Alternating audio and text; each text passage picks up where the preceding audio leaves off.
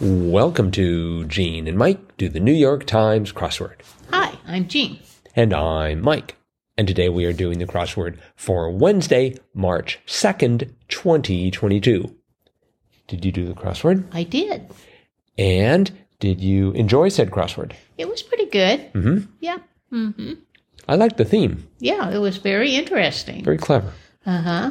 Yeah, they had uh, three very long answers, and the clues uh, involved um, three different geographical entities. So, like three different world capitals was 21 across, uh, 38 across was uh, three U.S. states, and then 59 across was three countries.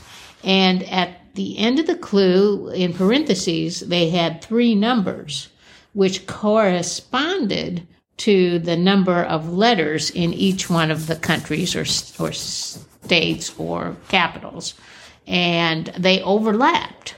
So for the countries, uh, or the world capitals on 21 across, they were uh, Cairo, Rome, and Mexico City.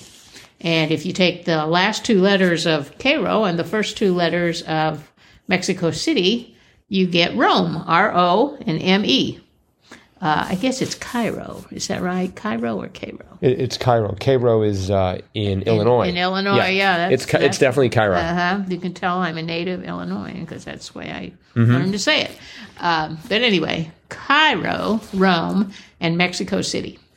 Okay, and with the uh, the states, the three U.S. states, we had Ohio, Iowa, which took the I and O from Ohio, and then lent the W and A to Washington, which was the last one. And then finally, the three overlapping countries were Panama, uh, Mali, and Lithuania. So, so yes, that was the theme, and that was very interesting. Well, I, I thought, you know, I sort of looked at it as two countries or cities or, or geographic locations with a third one sort of at the, uh, at the uh, meeting point. Right. And I didn't think they needed to give those three numbers. I, I don't think they really, I, I, I mean, I suppose they might have helped make things sort of, um, uh, stand out, but I just I just sort of looked at it and I thought three countries. Where's the third? Oh, I see. So um, So they overlapped. Right, but it didn't. But it didn't help me in in solving it. Did it help you? Mm-hmm. It did. Okay. Yep. Because I got, I got the O and the H, and I thought, well, it's got to be Ohio. So then I thought, well, what could, what uh, you know, you could have the O, the next one could be, well, it was only four letters, so I thought, well, it's got to be Iowa. What other state only has four letters? Okay. So, and of course, they already had the I and the O, so I put in the W and A. Uh, and then the last one had nine letters, or uh, no, I'm sorry, it had uh, 10 letters. Yeah, and it was Washington. Mm-hmm. Yep. Oh, okay. Yeah, I, I, I guess you you you did take advantage of them. I just Yeah. sort of Oh, yeah, bleep, bleeped over it Mm-hmm. and thought, huh, there's Mali in the middle of Panama and Lithuania.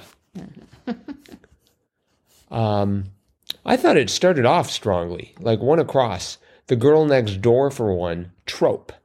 I thought that was good. Mm-hmm. And then even one down, the post office inquiry was a tracer. That's right.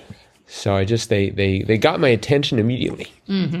That's where I ended up because I didn't know trope or tracer, but I eventually figured out. You and then one under that, um, under one across was 15 across. Uh, act, act like some Poles. yes, It was repel. yes. so that took me a while. I I taught that earlier this semester, and so I'd sort of had that. I, I think I had the. I'm not sure which. I might have had just the P, but or maybe a couple letters, but I was sort of primed for it from having taught it. Um, let's see, ten across. Claire, uh, Claire Dunphy of Mo- Dunphy. Dunphy of Modern Family, for one, was a TV mum TV mom. who I was unfamiliar with, and that's that's the corner where I ended up Oh, because 11 down was start of a Caesarean boast, and I thought Vini Vidi Vici, and I thought Vini V I N I. no, the E-N. Well, I know that now. Uh-huh. And 17 across energy healing discipline, I had R I I K I. And I was like, that's sort of weird, but it sounds a little, you know, unusual to start with. So, uh, but then I looked at it and I'm like, Vini. It's like, no, that's not how you spell it. And so this actually took me 2646 to do, but most of that was spent looking for Vini because I went all over the crossword, just like everything looks perfect. Uh huh. So, Yep. I did it in 21, 26, oh, but I had to admit I was rather tired and I kind of dozed, Mm-hmm. dozed off, and then woke up and finished it. that's a bad sign if the uh, if the crossword doesn't sort of keep you awake. Well, I probably should have waited and done done it this morning. you could do it in the yeah, and maybe you would have broken your five minute barrier. Not on a Wednesday. No, Ah, okay. I don't think so. Um, That's just reserved for Monday. Ah, okay. I thought it was sort of interesting that they had eight down, wiped out was ate it, and then they had 83 across, believe unquestioningly, eat up. Right. Yes, I noticed that too. Sort of a nice little symmetry there almost. Uh huh. Yep. And uh, they had neutral lipstick shade, uh, 60 down, was nude.